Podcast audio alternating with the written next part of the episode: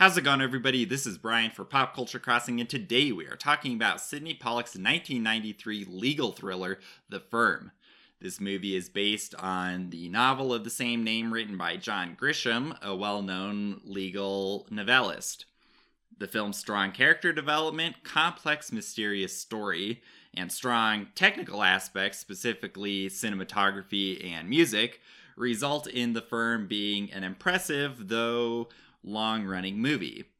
Luckily, its strengths outweigh uh, the movie's running time. The firm's story centers on Mitch McDeere, a recent Harvard Law School graduate who joins a Memphis law firm. During the hiring process, the film makes it abundantly clear that the firm is quite interested in McDeere, and they even throw in a car and other bells and whistles to sweeten the deal. Now, once McDeere and his wife Abby move to Memphis, and th- they go down and visit to kind of uh, get a feel for things and meet people in the firm, red flags start popping. And Abby specifically notices something odd when a wife of another attorney at the firm says that the firm doesn't forbid wives to work. Now, this is very strange. So, Abby asks McDeere about it, and she's kind of trepidatious about whether or not he should take the job. And he says, Hey, don't worry about it. This is a great firm, and I think it's going to be a great opportunity. So, they go along, and he accepts the job, and they do end up moving there and working and living there full time.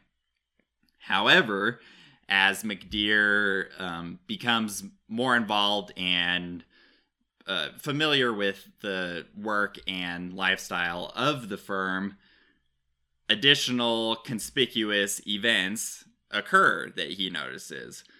Mainly, there have been four out of the firm's 41 attorneys have died just in the last decade. So, this revelation results in McDeere being faced with uh, the prospect that the firm may be up to nefarious uh, activity and that he's going to have a very important choice that is not only going to affect him but will affect Abby moving forward. The film has pretty good pacing but is a bit long, as I mentioned. Thankfully, the story is enjoyable and intriguing the setup showing McDeere interview for several positions before the firm is appreciated as it makes this development feel organic. It doesn't just shoot you right in like, oh, he's at this firm, and it's like, who is this guy? You do get a little bit of that exposition. It's not a lot, but it is what's there is appreciated and nice to have. The way in which the red flags are raised regarding the firm's um, activity really feeds into the mystery of the movie. And these hooks are quite effective at grabbing and holding the viewer's attention throughout the film. The movie's most significant tonal motifs are being rich and simply feeling rich, and how those are two dramatically different things. You can feel rich, but not be rich, and just because you feel it isn't indicative of your actual wealth. And during a conversation with his brother, McDeere provides a very telling quote that really nicely captures the whole essence and just summary of the film. And he admits, Wouldn't it be funny if I went to Harvard, you went to jail, and we both ended up surrounded by crooks? So there you have it. That kind of lets you know what kind of movie this is. Other elements of the tone consist of corruption, legal intrigue, and being caught up in a situation where the details just appear to be too good to be true. And this is also a very nice and apt uh, minor lesson that if you are presented with some situation and you think, wow, this is great, there's nothing wrong here, everything is too good to be true, chances are it probably is. So do your homework and use your head. There definitely are some twists in the movie and very nice details, but it also does have some elements that are predictable. Um, however, all the tonal flavors really mix well with the firm's underlying legal nature. In terms of performances, the firm's actors do not disappoint at all. Tom Cruise is clearly the principal in his portrayal of Mitch McDeere.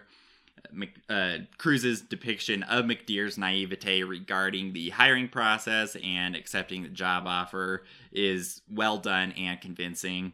Once McDeere joins the firm, his transmogrification, both in terms of physical possessions as well as his attitude, from a relatively poor graduate student to a high roller is noticeable, and this allows for great character development um, when he learns that there may be sinister behavior at his firm. And we really see Cruise uh, flex his acting muscles in that regard. Jeanne Tripplehorn's Abby McDeere is also well acted. Tripplehorn powerfully conveys Abby's emotional ebb and flow throughout the ordeal, and viewers will most likely empathize with Abby regarding McDeere's change in behavior and his overall nature. There was one sequence, however, um, that was stilted and odd. Uh, shortly after McDeere starts working at the firm, Abby becomes upset and kind of agitated because her husband spends most of his time at the firm and not at home. And she really should have known that associates at prestigious law firms have grueling hours. And she definitely should have known this if McDeere went to Harvard Law School. So, though it is minor, this element really did just break the continuity of the movie in that sequence. And it's like, uh, you can convey her emotional kind of tension and feeling distraught in another way other than this one. And that should have been the case. Gene Hackman's Avery Tolar, McDeere's mentor in the firm, is expertly acted by Hackman Tolar, as well as other members in the firm, namely Hal Holbrook's Oliver Lambert, are seemingly clean cut individuals, but they hide something more ominous under their facades. And this is an e- excellent example of people who may not look like they're up to no good, but they are. So that's also another thing to file away in your brains. And Hack- Hackman's depiction of this, coupled with just kind of his unnerving demeanor, it really feels the movie's mystery. Also, I want to mention that other supporting roles from Ed Harris, Holly Hunter, and Gary Busey are well done in their own respective roles. The movie boasts strong technical aspects, as John Seale's cinematography is superb. Heavy use of close ups aptly capture the tension of the characters involved in the story and space is expertly utilized, particularly with prison bars and a chain link fence. Uh, both are transparent, but clearly separate the characters on either side. And it was nice that the camera captured the obtrusion of the bars or the chain link and wasn't merely placed on the other side showing the characters. So you really got that break between the characters as they're talking in those sequences mirror imaging, symmetry, a short dolly zoom, and the use of foreground and lighting all nicely accentuate certain compositions, though some shots depicted Abby with uh, an odd uh, and noticeable halo effect and weird top lighting. That is actually a pet peeve of mine if you've been watching my reviews. Um, so that stood out in a negative way to me and but nice establishing shots and second unit shots were used to uh, great effect and really set the scene. David Grusin's music helps add another layer to the film's shadowy leitmotif. The main theme is a piano composition that consists of these piercing treble notes as well as striking bass, and the juxtaposition of those is very nice and all this just really adds the layer of dimension to the underlying tension in the movie.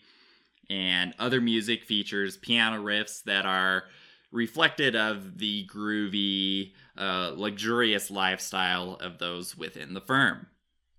Sydney Pollack's direction of this film is commendable, though it runs a bit long, as I have mentioned. The lessons evident in the movie combined with the alluring narrative and refreshing character development, make the firm a strong candidate if you are interested in a legal drama or a thriller.